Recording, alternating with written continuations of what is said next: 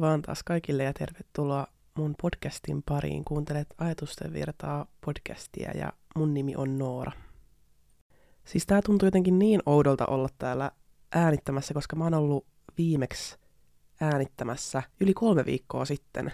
Mutta oli jotenkin kyllä tosi ihana tulla tänne. Tai mä oon pitkään jo odottanut, että pääsen äänittämään, mutta nyt on ollut niin paljon kaikkea tässä muuta, ja mä oon tiennyt, että mulla on noita jaksoja kyllä julkaistavaksi vaikka en olisikaan joka viikko äänittämässä. On ollut siis ihan suoraan sanottua tosi paljon kouluhommia ja tosi paljon kaikkea muuta meneillään ja on myös ollut tässä nyt kipeänä ja kaiken näköistä.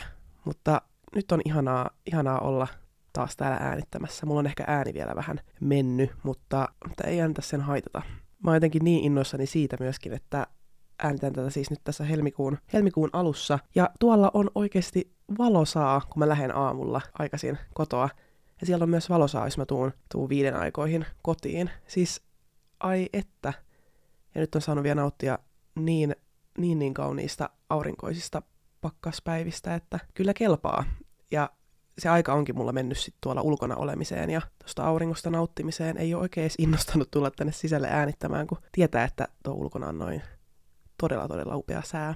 Mutta pidemmittä puheitta mennään tämän päivän aiheeseen. Mä oon semmonen ihminen, joka rakastaa kaiken maailman listoja, ja jos on vaan mahdollista tehdä jostakin aiheesta lista, niin minähän teen listan. Jonkun semmoisen listan, mihin saa laitettua kaikki ajatukset, mitä on vaan mielessä, ettei ne jää sinne mielen päälle pyörimään. Mä pidän listaa aika, aika arkisista asioista, mutta paljon myös semmoisista ideoista ja muistakin ajatuksista. Mulla on ihan, ihan perus mihin liittyy yleensä kouluhommat ja muut tavallaan semmoiset tehtävät asiat, Mulla on tietenkin kauppalista, mitä mä aina täyttelen viikon myötä, että mitä tarvii seuraavalla kerralla ostaa kaupasta. Ja pidän myös listaa jokapäiväisistä iloista. Mulla on semmoinen lista, jonka nimi on 366 iloa. Tänä vuonna se on 366, kun on karkausvuosi.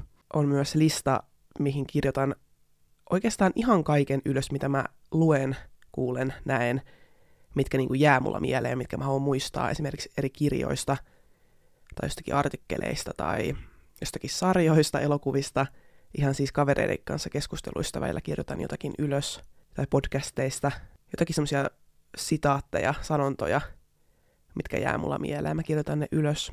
Ja enemmän tai vähemmän kirjoitan myös ylös just kirjoista erilaisia pätkiä. Mulla on aika, aika pitkä lista asioita, mitkä on, mitkä on jäänyt mulla mieleen ja mihin mä haluan myös jatkossa palata on paljon muitakin listoja, mitä varmasti teen, ja musta tuntuu, että mulla on jatkuvasti joku, joku lista meneillään, joku, että mitä haluan tehdä ensi kesänä, mitä haluan tehdä tänä vuonna, mitä haluan tehdä seuraavan viikon aikana, mitä pitää tehdä, mitä haluan tehdä, mitä, mitkä vaan niin kun ei kuulu sinne työmuistiin, niin mä haluan ulkoistaa ne jonnekin, että mä oikeasti muistan ne asiat. Muistan ne asiat sitten myöhemmin. Mutta tämän päivän jakso liittyy siis myös sinänsä semmoiseen listaan, koska mä oon nyt viimeiset neljä, viisi vuotta kirjoittanut jokaisen vuoden päätteeksi asioita, jotka mä oon oppinut sinä vuonna. Ja näistä on nyt yhteensä kertynyt 22 asiaa. Mä oon ottanut nämä siis ihan suoraan sieltä, sieltä mun vuosikoosteista niin sanotusti. Ja mä päädyin tähän 22 sen takia, että mä oon 22-vuotias ja seuraavaksi kuulette 22 asiaa, jotka mä oon oppinut tämän mun 22 vuoden elämän aikana. Ensimmäinen kohta. Tänä mä oon muistaakseni lukenut Brené Brownin kirjasta. Oisko ollut Dare to Lead, suomeksi ehkä joku rohkaiseva, rohkaiseva johtaja, olisiko tämän kirjan nimi ollut. Sillä ei ole nyt niin väliä, mutta kirjoitin tämän ylös joskus aikoinaan. Ja tämä on jotenkin todella hyvä tapa ajatella. Ja tämä liittyy periaatteessa esiintymisjännitykseen. Tätä voi liittää siihen, ja mä oon itse liittänyt tämän siihen. Mulla ei ole sitä suoraa, suoraa lainausta siitä kirjasta, mutta mä oon kirjoittanut ylös, että ihmiset on ihmisiä ihmisille. Ja mitä tämä tarkoittaa, niin jos on vaikka joku esiintymistilanne tulossa, pitää isommalle tai pienemmälle porukalle esittää jotakin. Ja oli se sitten todella todella tärkeä esiintyminen tai todella todella arkipäiväinen esiintyminen – niin se voi jännittää aika paljonkin. Jotenkin se jännitys sieltä aina tulee, että vaikka olisi tuttukin porukka, niin jännittää sitä esiintymistä, jos siihen ei ole niin paljon tottunut. Ja tämä Brené Brownin ihmiset on ihmisiä ihmisille, niin tässä on semmoinen idea tai ajatus takana, että ne siellä yleisössä olevat ihmiset on vaan ihmisiä. Ne on to- toisia ihmisiä, ja ne ihmiset luultavasti haluaa sulle pelkkää hyvää. Mietin sitä niin, että aina kun mä oon siellä yleisössä, yleisön roolissa, osa yleisöä, niin kyllä mä kannustan sitä henkilöä, joka siellä lavalla on, ja mietin, että vau, wow, että toi on rohkea, ja vitsi toi esiintyy itse varmasti, ja päämäärätietoisesti, ja toi on ihan niin kuin luontainen esiintyjä tuolla lavalla. Ja sitten jos tulee joku moka, mitä harvemmin edes siellä yleisössä kukaan huomaa, niin souat, tai sillä että ei niinku käy mielessäkään yksikään paha ajatus siitä ihmisestä siitä huolimatta, vaan oikeasti yleisö on sun puolella, yleisö kannustaa sua lähtökohtaisesti. Ja jos siellä on joku ihminen, joka ei susta muutenkaan ihmisenä pidä tai jotenkin, jotenkin ajattelee susta jotain negatiivista, niin silloin, se, silloin kyse ei ole susta. Kyse on siitä ihmisestä, joka niin ajattelee. Mua on auttanut se tosi paljon erilaisissa esiintymistilanteissa, että vaikka se on jännittävää puhua ääneen, olla keskipisteenä, olla esillä, niin se yleisö, mikä sun ympärillä on, niin haluan ainakin uskoa siihen ja uskon myös siihen, että ne kannustaa sua. Ne on ihmisiä siinä, missä säkin oot ihminen. Ne haluaa toisille hyvää, ne haluaa, että toiset onnistuu. Ja siitä, siitä jotenkin lähtee se suurin jännitys pois, kun ajattelee niin, että nämä ihmiset täällä on tullut kannustamaan mua, nämä on mun puolella. Ja tämä yritän aina pitää mielessä, kun mä jossakin, ihan sama missä, mutta jos mä oon niin kuin esiintymässä tai huomion keskipisteenä tai mitä vaan, niin mua jännittää. Se ja toki saa jännittää, ei se sitä jännitystä kokonaan vie pois. Mutta se helpottaa niin kuin ajatuksen tasolla. Nämä ihmiset haluaa mulle hyvää, haluaa, että mä onnistun. Numero kaksi. Tähän mä oon kirjoittanut vaan 8 plus 8 plus 8. Ja mitä tämä meinaa, niin noistahan tulee yhteensä 24 tuntia. Pääosin, pääsääntöisesti kahdeksan tuntia menee uneen ja kahdeksan tuntia menee töihin tai kouluun tai yleensä näihin kahteen. Mutta mihin menee ne loput kahdeksan näin kärjistetysti? Toki nuo luvut vaihtelee ja aina ei nukuta tasan kahdeksan tuntia, aina, aina ei riitä toi kahdeksan tuntia vaikka myöskään kouluhommiin. Mutta näin niin kuin periaatteessa yksinkertaistaen. 888 sääntö liittyy mulla tämmöiseen ajanhallintaan, ja, tai ei ehkä hallintaa, vaan ajan semmoiseen niin kuin miettimiseen ja sen niin kuin päivän hahmottamiseen ehkäpä. Että tavallaan se kahdeksan tuntia on varattu unelle. Sille ei oikein voi mitään, ja se on ihan hyvä käyttää siihen se vähintään kahdeksan tuntia. Ja kahdeksan tuntia menee pääsääntöisesti kouluun itsellä yliopisto-opiskeluihin. Mutta mihin menee ne loput kahdeksan tuntia? Ennen, ennen mulla meni vähintään puolet siitä kahdeksasta tunnista kännykällä olemiseen, mutta eipä me enää. Ja kahdeksan tuntia joka päivä, niin se on aika paljon. Siinä kerkee aika paljon asioita. Siinä kerkee liikkua, nähdä kavereita, rentoutua, lähtee, lähtee ulos kävelylle, kirjoittaa vaikka päiväkirjaa, siivota, tehdä ruokaa, kuunnella lempibiisejä tai mennä katsomaan auringonlaskua tai mitä vaan. Ja se on yleensä se aika, mihin sä voit vaikuttaa, että mitä sä silloin kahdeksan tunnin aikana teet. Esimerkiksi tällä hetkellä mä oon päättänyt käyttää osan tästä kahdeksasta tunnista tähän podcastin äänittämiseen ja muokkaamiseen tänään. Ja varmaan osan, osan käytän siihen, että lähden tonne aurinkoiseen pakkassäähän ulkoilemaan. Ja sitten valitettavasti osa pitää käyttää siihen, että meidän hammaslääkäriin, mutta... Ja joka päivä on mahdollisuus miettiä uudestaan, että mitä silloin ylimääräisen kahdeksan tunnin aikana tekee. Toki pitää käyttää aikaa myös kotitöihin ja kaikkeen tämmöiseen niin kuin, tämmöisiin niin kuin velvollisuuksiin, mutta kyllä siitä kahdeksasta tunnista jää monia tunteja myös siihen vapaa-aikaan. Mitä sä teet sen kahdeksan tunnin aikana? Koska se on ihan sun päätettävissä aika usein. Ja sulla on mahdollisuus vaikuttaa siihen. Ja se on, se on jotenkin tosi lohdut, lohdullinen ajatus, että vaikka tänään se kahdeksan tuntia menisi siihen, että mä vaan on kotona ja en mä tiedä, tuijotan seinää. en tee oikein mitään järkevää, lepäile vaan ja on vaan. Niin ei se mitään. Seuraavana päivänä on päivä uusi ja uudet kahdeksan tuntia. Ja joka päivä saa itse päättää sen, että mitä niinä kahdeksana tuntina tekee. Onko se kännykän selaamista loputtomiin? Onko se jonkun uuden asian aloittamista? Ulkoilua? Mitä se on sulle? Mitä sä, mihin sä haluat käyttää ne kahdeksan tuntia? Sitä kannattaa miettiä. Numero kolme.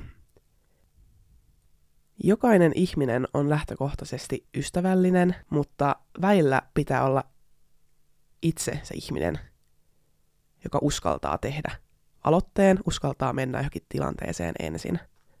Välillä tulee sellaisia tilanteita, kun on semmoinen hetki, että on ympärillä ihmisiä, tuttuja tai tuntemattomia, ja pitäisi tehdä joku asia ensin. Oli se sitten vaikka joku nimikierros, että no kuka aloittaa itsensä esittelyn tässä ryhmässä, tai kuka menee ekana esiintymään, tai kuka menee kysymään, kysymään reittiä vaikka johonkin kahvilaan vastaan tulijalta, tai siis mitä vaan tämmöisiä, niin kuin, että jonkun pitäisi tehdä jotakin. Siellä johonkin asiaan on semmoinen pieni kynnys aloittaa. Aloittaa ja olla se ensimmäinen ihminen, joka ryhtyy johonkin tai tekee jotakin. Mä en ole ehkä semmoinen ihminen, joka, joka luontaisesti lähtisi tommosiin tilanteisiin käsipystyssä ja siten, että no hei mä teen eka, mä voin tehdä. Voin ryhtyä tähän nyt ensimmäisenä, voin mennä kysymään jotakin asiaa ensimmäisenä. Mutta mä oon huomannut sen, että se helpottaa tosi paljon tilanteita ja ei se loppujen lopuksi ole niin, niin kuin jännittävää, mitä ajattelis. Mutta siihen tulee joku semmoinen ryhmässä semmoinen kynnys, siihen muodostuu semmoinen kynnys, että kun on tavallaan muitakin ihmisiä, jotka vois aloittaa jonkun asian, vois ryhtyä johonkin asiaan ensimmäisenä, niin sitten niin kukaan ei aloita, kukaan ei tee, kukaan ei mene. Niin mä huomaan, että tilanteissa, jossa vaikka kysytään, että no kuka voisi aloittaa, kuka haluaisi esittää eka jonkun oman, oman esityksensä, niin minä viittaan ja on sillä mä voin, tai kuka haluaisi tulla vapaaehtoiseksi tähän näin hoitaa yhden homman, niin minä voin tulla. Että jotain tämmöisiä niin kuin ihan perusarkisia juttuja, että pitäisi mennä porukan kanssa vaikka ihan sama ostamaan leffaliput. Ja sitten vähän niin kuin siinä jahkaillaan, että no kuka menee ostamaan, kuka tekee, kuka, kuka nyt menee tuohon kassalle ostamaan ne liput. Ja sillä no minä menen, minä, mä voin mennä. Musta tuntuu, että tosi usein jäädään jahkailemaan sitä, että no kuka nyt tekee, kuka nyt uskaltaa mennä eka. Kun ei se loppujen lopuksi ole niin vaikeeta. Ja sitten jos miettii tätä niin kuin, tämmöisten, tämmöisten niin kuin kohtaamisten myötä, niin tämä oli tosi, tosi, tosi tärkeä ajatusmalli mulla silloin kun opiskelut alkoi, koska yhtäkkiä ympärillä on kymmeniä ja kymmeniä tuntemattomia ihmisiä, jotka on myös aloittamassa opiskeluita.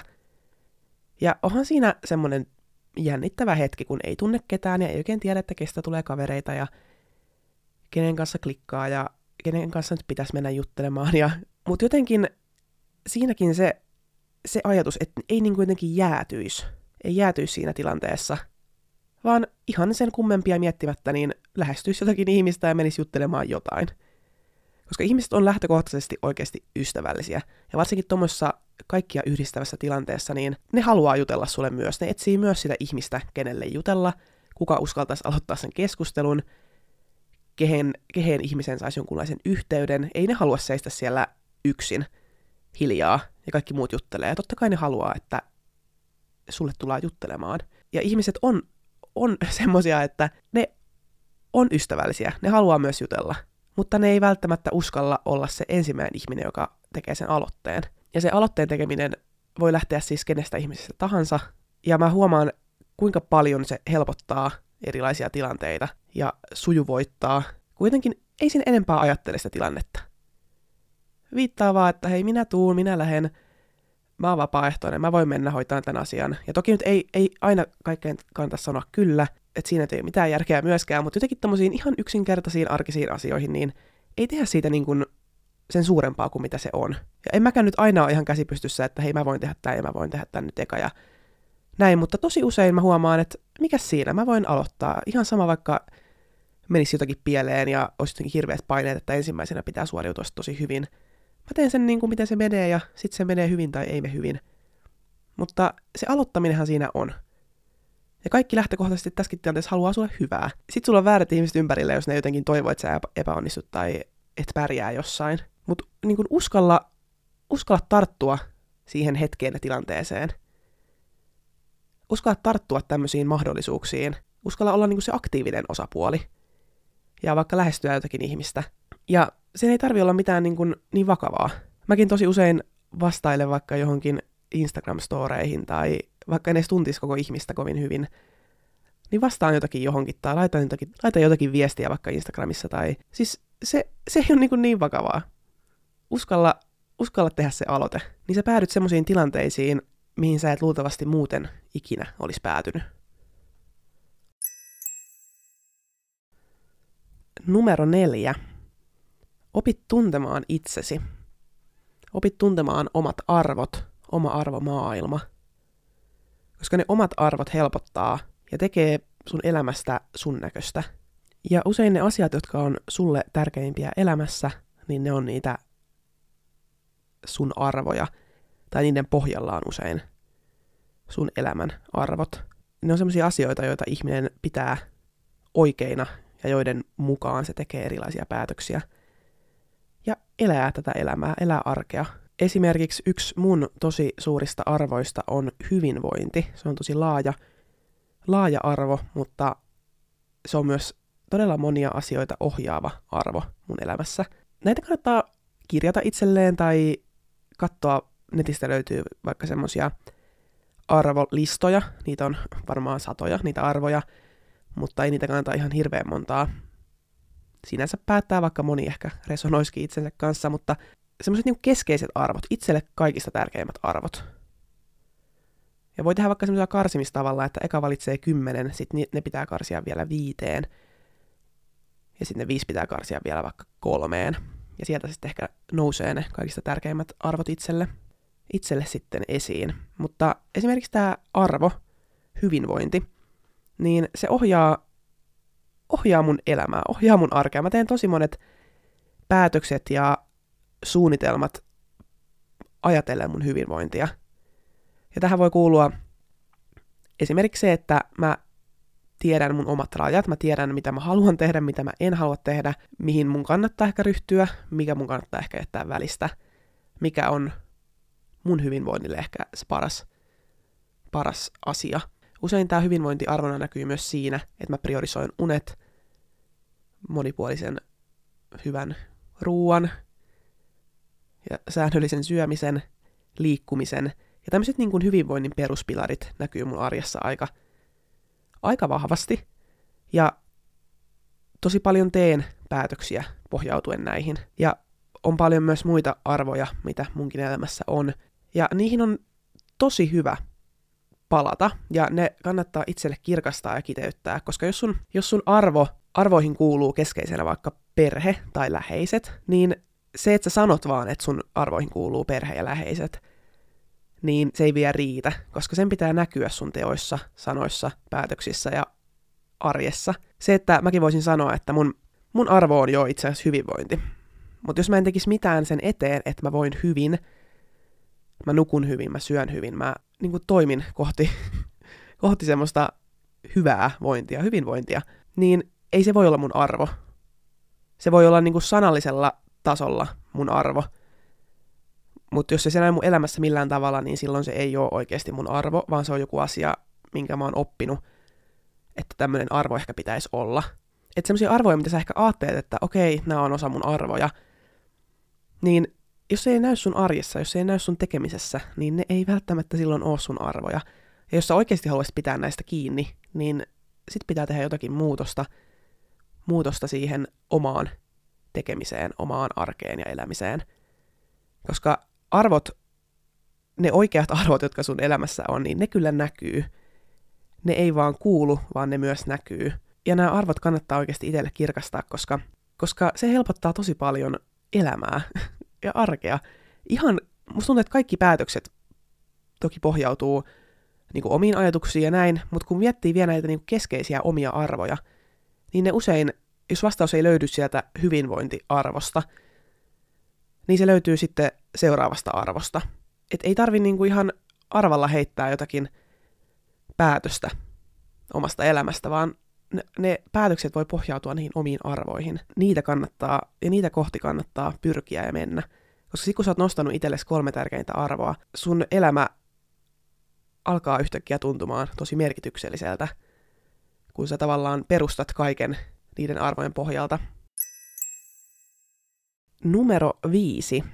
Kuuntele toisia ja älä käännä keskustelua itseesi heti. Tää tuli varmaan tämä ajatus siis tosta Kate Murphyn Et taida kuunnella kirjasta, jos oikein muistan. Ja siinä siis puhutaan paljon kuuntelusta ja kuuntelemisen taidosta. Ja mä huomaan, että vaikka mä koen olevani ihminen, joka kuuntelee ja, ja malttaa kuunnella toista, niin hirveä, hirveä tarve on aina kääntää se keskustelu itseensä Että jotenkin sehän, ja kun kuuntelee vaikka kavereiden keskustelua keskenään, jos joku vaikka sanoo, että hitsi, että mä nukuin huonosti viime yönä, että nyt kyllä väsyttää ja on vähän mielimaassa, niin vastaako toinen ihminen siihen, että, että, niin kuin, että voi harmi, että kuulostaapa ikävältä, että mikä sua valvotti yöllä, tai vaikka, että mikä sua voisi piristää tänään.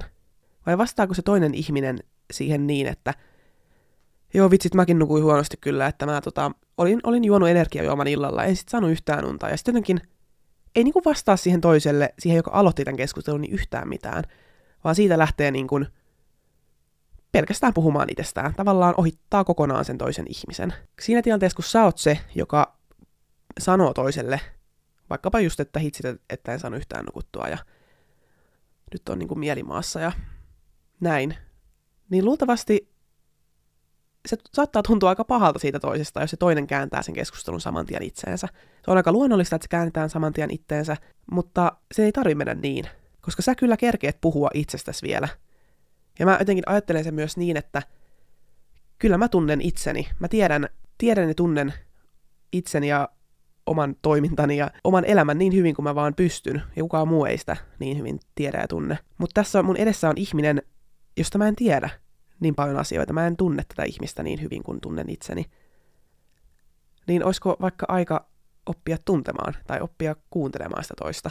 Koska itsestä oikeasti kerkee puhua. Sä, sä kerkeet vielä puhumaan itsestä, sun aika koittaa vielä. Mutta nyt sun edessä on ihminen, josta sä et vielä niin paljon tiedä, niin käytä se aika toista kiinnostumiseen ja oikeasti keskustelemiseen. Ja se, että sä kuuntelet toista ihmistä, et vaan miet- miettiäksesi, miten sä tulet reagoimaan tähän, vaan kuuntelet toista ihmistä siten, että miten sä saisit vielä enemmän siitä toisesta irti, oppisit tuntemaan sitä toista paremmin. Eli tässä tärkeänä on toki se kuuntelun taito myös, ja sekin on aika vaikeaa ihmisille välillä. Mutta tässä myös pointtina, tärkeänä pointtina se, että älä käännä sitä keskustelua heti ittees. Vaikka se onkin aika luontainen tapa reagoida asioihin, että joo, mullakin tapahtunut ja mäkin tein näin. Mutta sä voit kääntää sen keskustelun kyllä ittees vähän myöhemmin, mutta eka keskity siihen toiseen ihmiseen sun edessäsi, teidän keskusteluun, ja siihen, että mitä tämä toinen ihmisen, ihminen just sanoi. Ja tässä ehkä myös helpottaa se, että kysyy toiselta avoimia kysymyksiä. Jos joku kertoo sulle, että mä olin tuolla, tuolla, tuolla festareilla viime viikolla, niin tavallaan joo, voit kysyä, että no oliko kivaa, niin toinen vastaa joo. Mutta se ei vielä niin avaa sitä keskustelua ihan hirveästi. Mä itse aina yritän miettiä, että mä kysyisin avoimia kysymyksiä. Esimerkiksi, että minkälaista siellä oli. Koska siihen mä saan heti vastauksen, joka lähtee läht, niin kuin tästä toisesta henkilöstä. Mä en ohjaa millään tavalla sitä keskustelua, että no oliko siellä kivaa. Niin jos joku toinen vastaa että no joo, niin paljon, paljon asioita jää sanomatta, koska mä kysyin vaan, että oliko siellä kivaa. Ja toki to, toisen ihmisen vastuulla on myös se, että vaikka joku ei sulta oikeita kysymyksiä kysyiskään, niin sä osaat toki myös itse avata suun ja puhua, mutta sellaiset avoimet kysymykset kannattaa aika usein. Numero kuusi. Miksi kukaan ei elä niin, kun ne olisi kuolemassa? Tämä on ehkä vähän huono suomennos, mutta mulla ei ole tuota alkuperäistä, alkuperäistä englannin versiota tuossa noin. Mun mielestä tämä oli joku englanninkielinen pätkä. Ja mä oon vaan tuohon sen vapaasti suomentanut itselleni vuoden päätteeksi. Mutta miksi, miksi kukaan ei elä niin, kun ne kuolis? Koska siis mä olen miettinyt tätä tosi paljon, että usein semmoisissa vaikka leffoissa tai ihan siis ihan arkielämässäkin, että jos joku vaikka sairastuu syöpään ja annetaan, annetaan joku eliniän odote, annetaan elinikää vaikka kolme vuotta, niin sit ihmiset tulee jotenkin semmoinen herätyshetki, että ei hitto, että mulla on kolme vuotta elinaikaa jäljellä, että mitä mä, mihin mä haluan tämän käyttää, mitä mä haluan vielä tehdä – että jotenkin kun se sanotaan ääneen, se, että kau- kauan sulla on elinaikaa, niin se jotenkin herättää ihmiset. Ja toki mitä pienempi se elinien odote on, niin sitä enemmän se herättää ihmisen. Että tavallaan jos verrataan sitä, että jos joku sairaus antaa sulle tietyn, tai sun elämälle tietyn aikarajan, niin sitten jotenkin ihmiset herää siihen, että ei hitto, että mähän oikeasti tuun kuolemaan – ja sulle niin kerrotaan se mahdollinen aika, kun sä täällä vielä olet. Ja sitten sit ajatellaan just niin, että pitää, pitää vielä tehdä kaikkeensa sen eteen, että, että ei jotenkin tuhlaa sitä elämää niinä viimeisinä vuosina. Ja mä oon aina miettinyt tätä, että, tai aina, siis muutaman vuoden miettinyt, että ihmisille usein ei anneta tiettyä aikarajaa, kun sä tuut kuolemaan. Mutta kaikki ihmiset me kuollaan. Ja miksi ihmiset ei elä sitten niin, kun ne tulisi kuolemaan? Jos saatte niinku yhtään kiinni. Toki joo, mitä nuoremmalle ihmiselle annetaan vaikka ly- semmoinen lyhyt elinien odote, niin sitä yllättävämpää se on ja sitä niin kuin epäreilumalta se ehkä tuntuu, tai sitä niin kuin odottamatonta se on. Mutta meille kaikille on annettu se sama tieto. Sä tuut kuolemaan, että et ehkä viiden vuoden päästä, kolmen vuoden päästä, ja toivottavasti sulla on enemmän aikaa elää. Mutta sä tuut kuolemaan ja me kaikki tullaan kuolemaan jossain kohtaa. Vaikkapa 2000-luvulla Suomessa syntyneiden ihmisten elinien odote on lähemmäksi 100 vuotta, ainakin naisilla, niin en mä tiedä, elänkö mä tässä vielä 80 vuotta sinne 100-vuotiaaksi, vai tapahtuuko jotain viiden vuoden päästä. En voi tietää.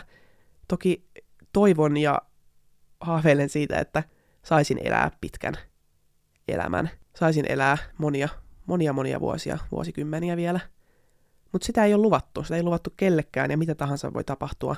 Ei siihen tarvita erikseen semmoista muistutusta tavallaan. Ei siihen tarvita erikseen jotakin sairautta, joka kertoo sulle, että kauan sulla on elinaikaa. Muistutusta siitä, että sä tuut kuolemaan. Koska kaikki me tullaan, mutta musta tuntuu, että kaikki ei kumminkaan elä niin. Se, sen, sen takia niin mua häiritsee tämä kysymys jotenkin tosi paljon, että, että kysytään, että no, mitä sä tekisit, jos sä saisit tietää, että se on vuosi elinaikaa. Ja sitten ihmiset tulee niin kuin 20 asiaa, mitä ne haluaisi vielä kokea ja tehdä ja nähdä. Mutta tätä ei niinku tavallaan tätä samaa ei sovelleta siihen omaan elämään, kun se otetaan niin itsestäänselvyytenä, että sulla on vielä 50 vuotta elinaikaa vaikka. Suurin osa näistä unelmista ja asioista, mitä haluaisi kokea ja nähdä, niin niitä ei tulla toteuttamaan. Mutta sitten kun kysytään just, että näin muotoillaan kysymys, että mitä, mitä sä haluaisit vielä kokea ja tehdä, jos olisi vielä vuosi elinaikaa, niin ihmisillä on unelmia, ihmisillä on tavoitteita. Mutta ne ei kaikkien ihmisten elämässä vaan näy.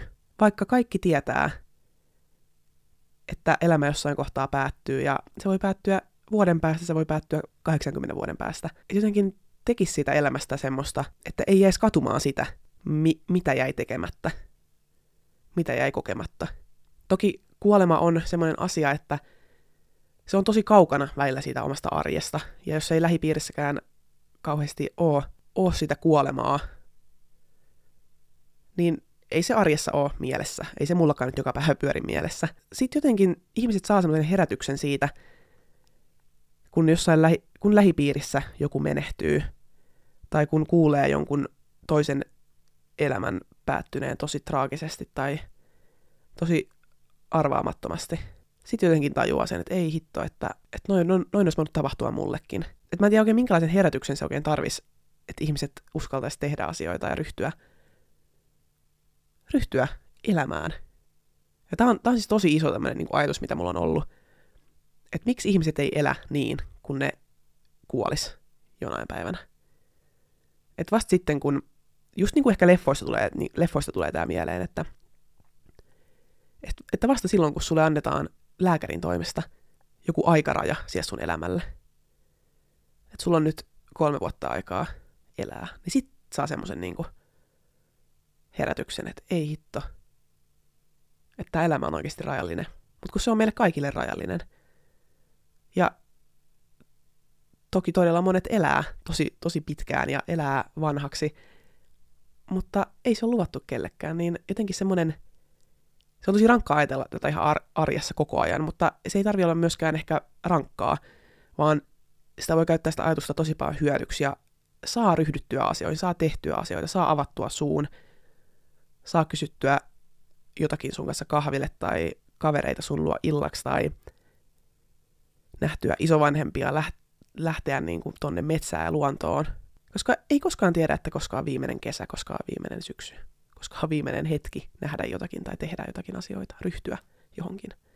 Ja itse asiassa tähän liittyy vielä tämmöinen kuote tai sanonta, sitaatti. If you found out you were dying, would you be nicer, love more, try something new? Well, you are. We all are. Numero seitsemän. Kuuntele toista muistaaksesi asioita. Muistaaksesi semmoisia pieniä yksityiskohtia, joihin sä voit palata sitten seuraavalla kerralla, kun te näette.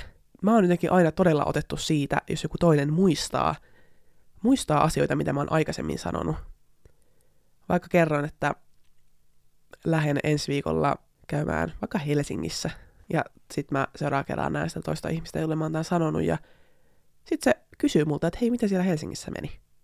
Mitä sä teit siellä? Ja tosi niin kuin pieni asia, mutta ei myöskään mikään kovin itsestäänselvä asia. Koska paljon ihmisiltä menee ohi ja huomaa sen, että ihmiset ei oikeasti kuuntele. Ja huomaa, tai ihmiset ehkä kuuntelee joo, mutta huomaa ne ihmiset, jotka oikeasti on keskittynyt siihen kuunteluun ja oikeasti on halunnut muistaa, miten toisella menee ja mitä toinen tekee. Ja, ja mä oon jotenkin todella aina otettu, ja mulla tulee tosi hyvä mieli siitä, jos joku muistaa tämmöisiä pieniä asioita. Ja ne voi olla tosi paljon pienempiäkin vielä. Sanon jollekin, on pidempään sanonut sitä, että, että on vaikka unen kanssa ongelmia, ja sitten joku osaa kysyä sulta jossain kohtaa, että hei, miten, miten sä oot nukkunut viime aikoina, ja tämä joo, periaatteessa on ihan perus, perus niin kuin vuorovaikutusta, ja toki tämä, on ihan tämmöistä perus niin kuin vastavuoroisuutta. Joku kertoo sulle jotain, sit sä muistat sen ja kysyt seuraavan kerran ja näin, mutta et jotenkin vielä mä oon halunnut kirjoittaa tämän tähän listaan siis sen takia, mä itse on oppinut sen, että mä jotenkin tosi paljon tietoisemmin siis kiinnitän huomiota siihen, mitä muut mulle puhuu, ja huomaa tavallaan sen muistaa, että mikä on niille toisille tärkeää. Ja sitten niihin aina yritän palata parhaani mukaan. Koska kuinka ihana oikeasti on, kun joku muistaa kysyä just suhun liittyvän kysymyksen. Jotain, mitä sä oot tehnyt, tai vaikka miten meni työhaastattelu, tai löysinkö uusia kenkiä, mitä etin. Siis kuinka oikeasti ihanaa ja tärkeää.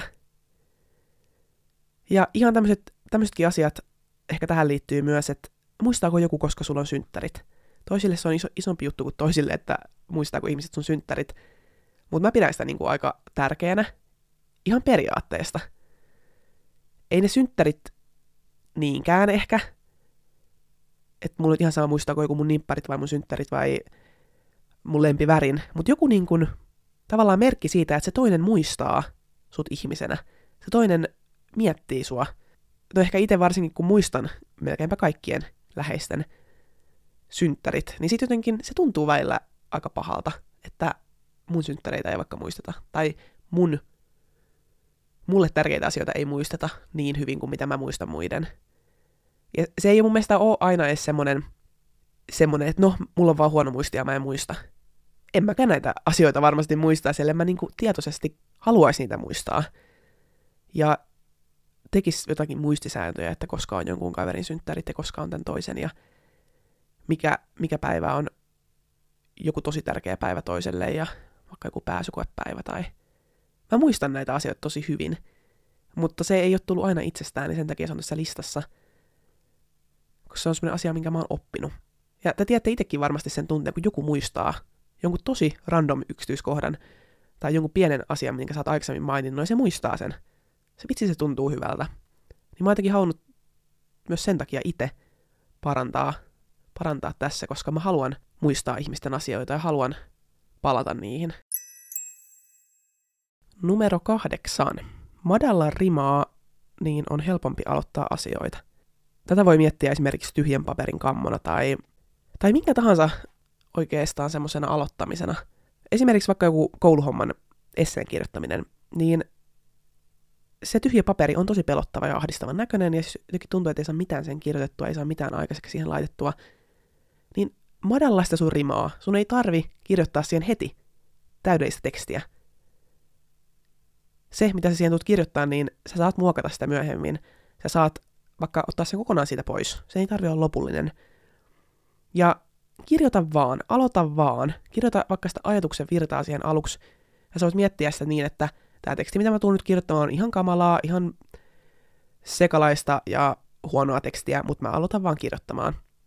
Ja sitten jotenkin ottaa kaikki ne paineet pois, että teksti pitäisi olla lähtökohtaisesti hyvää, kun mä tätä on kirjoittaa. Lähtee vaan kirjoittaa ja semmoista just semmoista ajatusten, ajatusten virtaa, niin kuin tämän bodin nimikin nyt on, sattuupi olemaan, niin kirjoittaa vaan. Sitten kun sulla on A4 tekstiä, niin sitä on huomattavasti helpompi lähteä muokkaamaan, kuin se, että joutuisi lähteä vieläkin niin kuin sitä tyhjästä paperista liikkeelle. Ja tosi usein mä kirjoitan aivan surkeita tekstiä e, niin kuin koko, koko, koko tehtävän ajan, ja sitten vasta lopussa, hei, tajuankin, että okei, toi on ehkä vähän turha kohta, ton voisi ehkä poistaa, tota voisi muokata, tai voisi ehkä muotoilla toisin, mutta se on paljon niin kuin matalampi rima, rima lähteä sitä sitten muokkaamaan, kun se tekstiä on, mistä muokata. Että jotenkin se täydellisyyden havittelu heti alusta lähtien on, on se yleensä, mikä mulla, mulla niin kuin estää sen kirjoittamisen ja aloittamisen. Että aloittaa vaan, niin siitä tulee semmoinen lumipalloefekti. Ottaa kaikki ne paineet siitä pois. Vaikka siitä kirjoittamisesta tai mistä tahansa tekemisestä. Mäkin on nyt pitkästä aikaa yrittänyt juosta enemmän. Ja mä tiedän, että mä en ole hyvä ju- juoksemaan, mä tiedän, että se ei ole ehkä mun ykkösjuttu, mutta ei sen tarvikaan olla sitä. Ei sen tarvi olla täydellistä, ei sen tarvi olla tosi tosi hyvää, en voisin sitä tehdä. Et madalla sitä rimaa. Pue lenkkarit, lenkkarit jalkaa ja lähde ulos.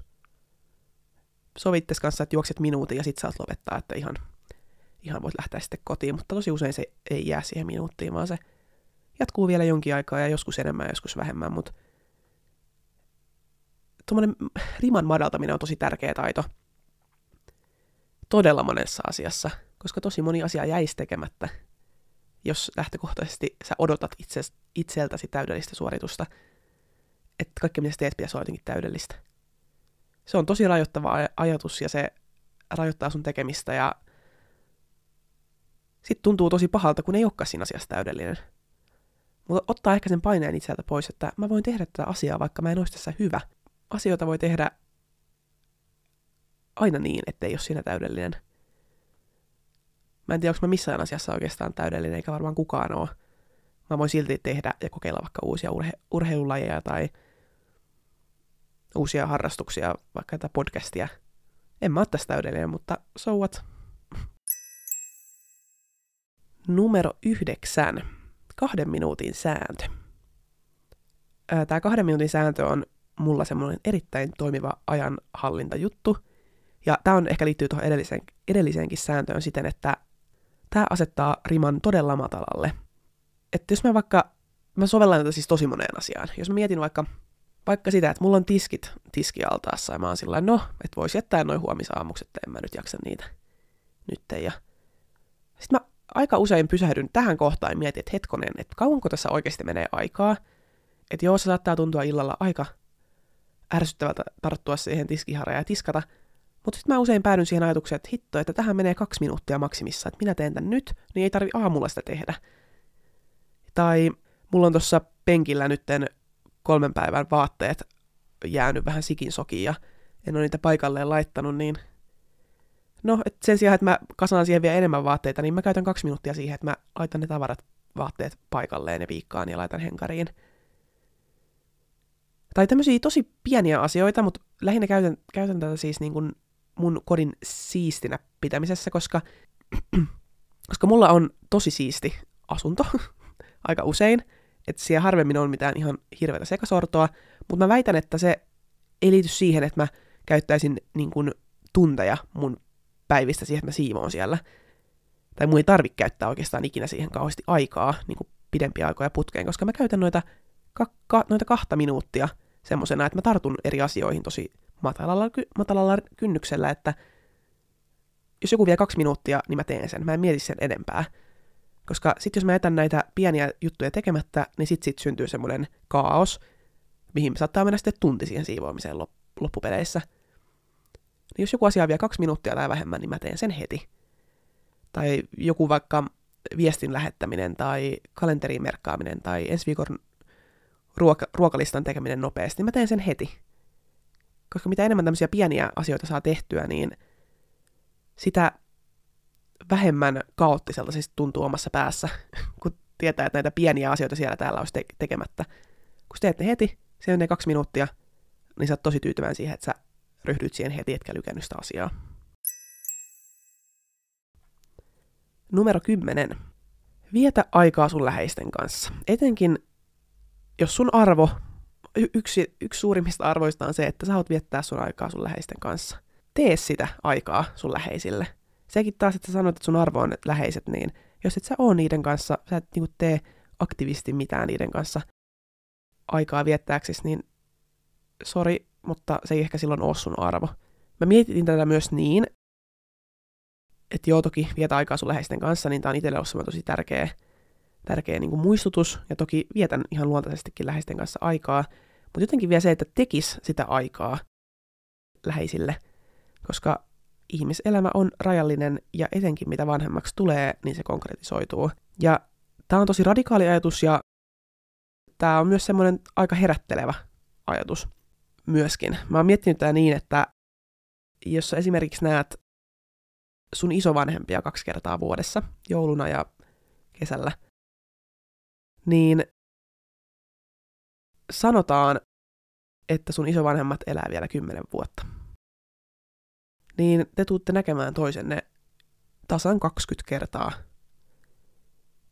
enää ikinä.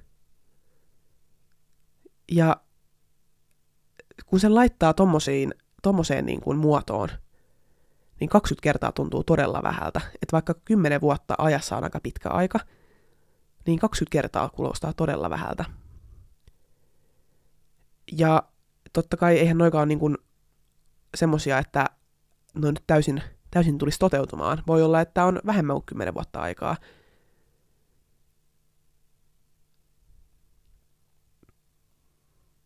Mutta se kun miettii, että 20 kertaa, niin se on, se on tosi, tosi vähän kertoja.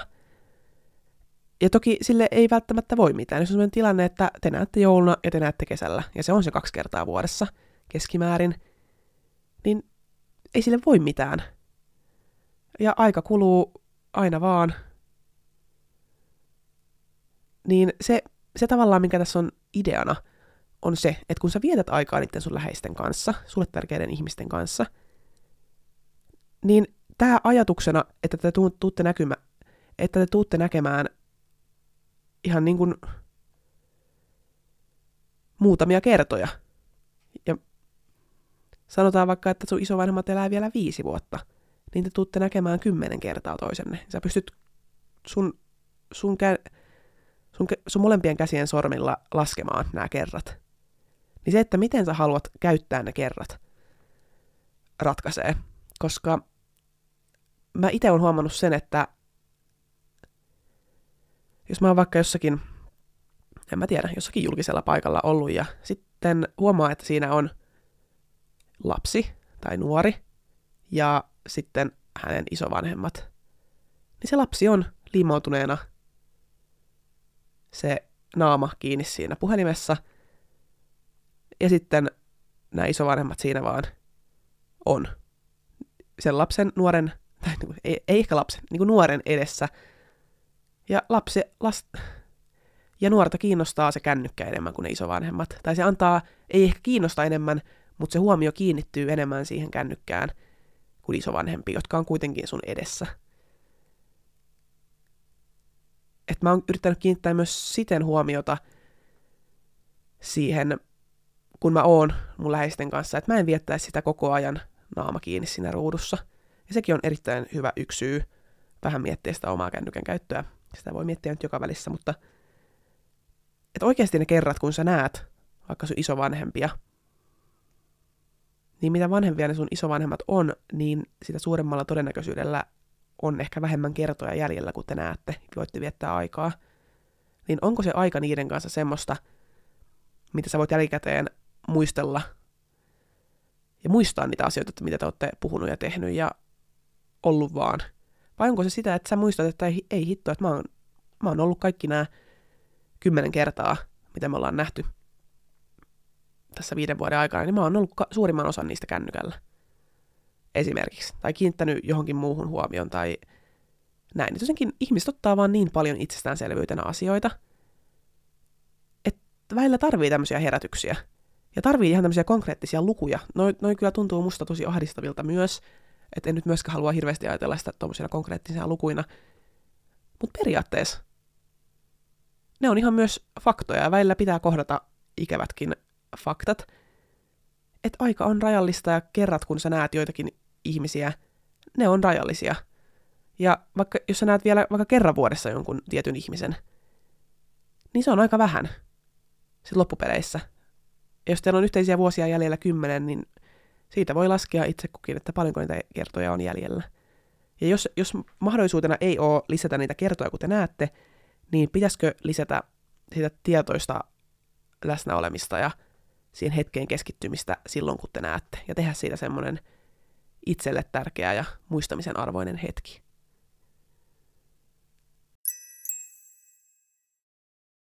Numero 11. Sunnuntain suunnittelu muuttaa arjen. Se voi olla toki joku mikä tahansa muukin päivä, mutta itsellä se on sunnuntai.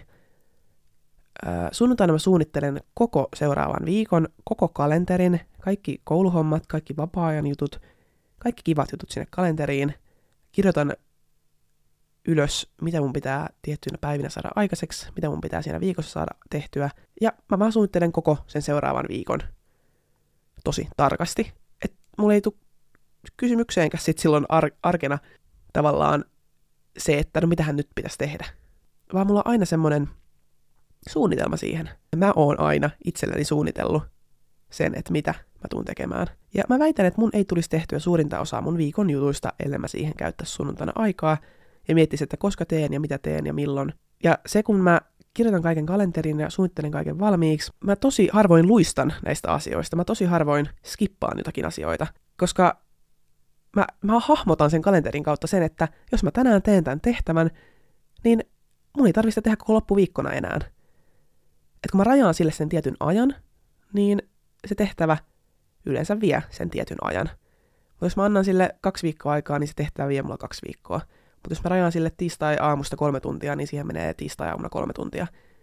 Ja se ajatus siitä, että jos mä nyt tähän ryhdyn ja nyt tämän teen, niin mä saan tämän tehtyä ja mun ei tarvitse tätä enää miettiä. Sen takia mä myös oon mielestäni aika aikaan saava ja kun mä jotain teen ja johonkin ryhdyn, niin mä saan sen yleensä tehtyä, koska mä oon asettanut itselleni tietyn aikarajan niille tehtäville. Ja tietyn päivän, tietyn hetken. Ja mä tiedän, koska mä teen ja mitä mä teen. Ja sitten vaikka treenaamiseen liittyen, niin on tosi helppo keksiä tekosyitä sille, että miksi mä en lähtisi aamua treenaamaan. Ja itse asiassa kuuntelin jotakin podcastia, missä, missä Pia Pajunen, entinen ammattilais-fitnessurheilija, kertoi, että hän ei niin kuin, hänellä ei niin kuin ikinä oikeastaan jaksamista tai motivaatiota lähteä sinne salille tai treenaamaan. Tai että se ei ole aina se asia, mitä ehkä kaikista mielellään sillä hetkellä tekisi. Ja Tämä oli jotenkin tosi lohduttava kuulla, koska jotenkin ajattelee aina, että noi niin kun, tämmöiset tunnetut, tunnetut fitness-ihmiset, niin että niillä on aina semmoinen hirveä motivaatio lähteä siihen treenaamaan. Mutta se, että mä kuulen, että Pia Pajusellakaan ei ole kauhean usein oikeasti sitä motivaatiota sinne lähteä, vaan se vaatii just sen, että sinne vaan lähtee, ja sitten se motivaatio seuraa perässä. Niin on jotenkin todella samaistuttava kuulla, koska on tosi tosi niin kuin harvassa ne kerrat, kun oikeasti mä lähden ihan todella intoa täynnä sinne treenaamaan. Ja se ei tarkoita sitä, että mä jotenkin pakottaisin itteni sinne, jos mä en olekaan nyt innoissani ja ihan motivoitunut. Koska joskus on semmoisia hetkiä, kun mä lähden sinne innoissaan, mutta suurin, suurimmasta osasta kerroista niin en ole kovin innoissani. Ja ihminen on taipuvainen pysymään mukavuusalueella ja totta kai mä mielelläni jäisin siihen sänkyyn makaamaan. Se on niin kuin luontaista ihmiselle se sänkyyn makaaminen kuulostaa siinä aamulla niin hyvältä ajatukselta.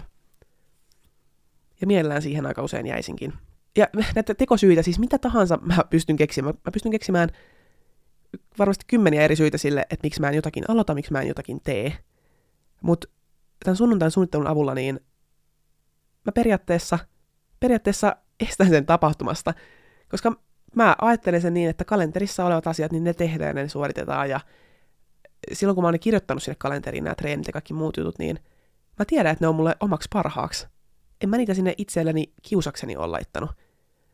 Vaan ne on niin osa mun pidem, pidemmän ajan tavoitteita ja tukee mun hyvinvointia pidemmällä tähtäimellä. Ja välillä pitää, aika usein pitää poistua mukavuusalueelta ja tehdä asioita, mitkä ei aina ole niin kivoja ja ei innosta.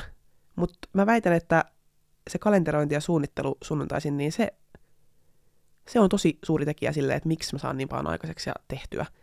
Ja se taas mahdollistaa mulle niin paljon sitä vapaa-aikaa sitten ja muuta joustavuutta siihen arkeen, kun tietää, että ne muut asiat hoituu silloin, kun mä oon itselleni merkannut.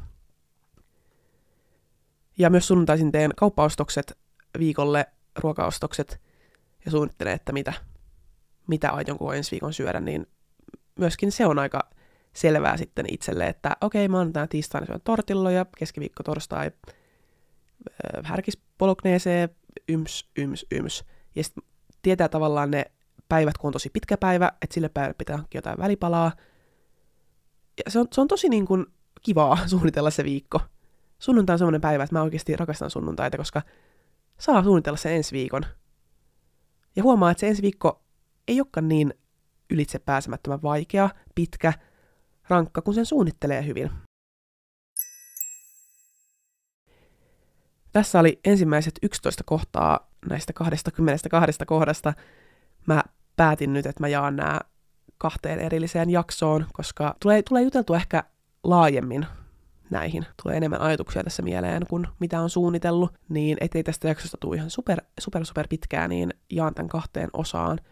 Ja tässä oli ensimmäiset 11 asiaa, joita mä oon oppinut tämän 22 vuoden aikana. Ja ensi jaksossa kuulet toiset 11 asiaa, joita mä oon oppinut ja joita mä yritän itselleni aika ajoin muistuttaa, koska hektisessä, kiireisessä arjessa ja elämässä niin tämmöiset ihan perusasiat itsellä unohtuu, arje, arkea helpottavat asiat ja arkeen merkityksellisyyttä tuovat asiat unohtuu. Ja mä toivon, että näistä on ajatuksen tasolla ja ihan käytännönkin tasolla sulle hyötyä. Mutta me palataan ensi viikon jaksossa ja kuulet silloin loput 11 asiaa, jotka mä oon tämän elämäni aikana oppinut. Kiitos, että kuuntelit jakson ja kuullaan ensi viikon jaksossa. Moikka!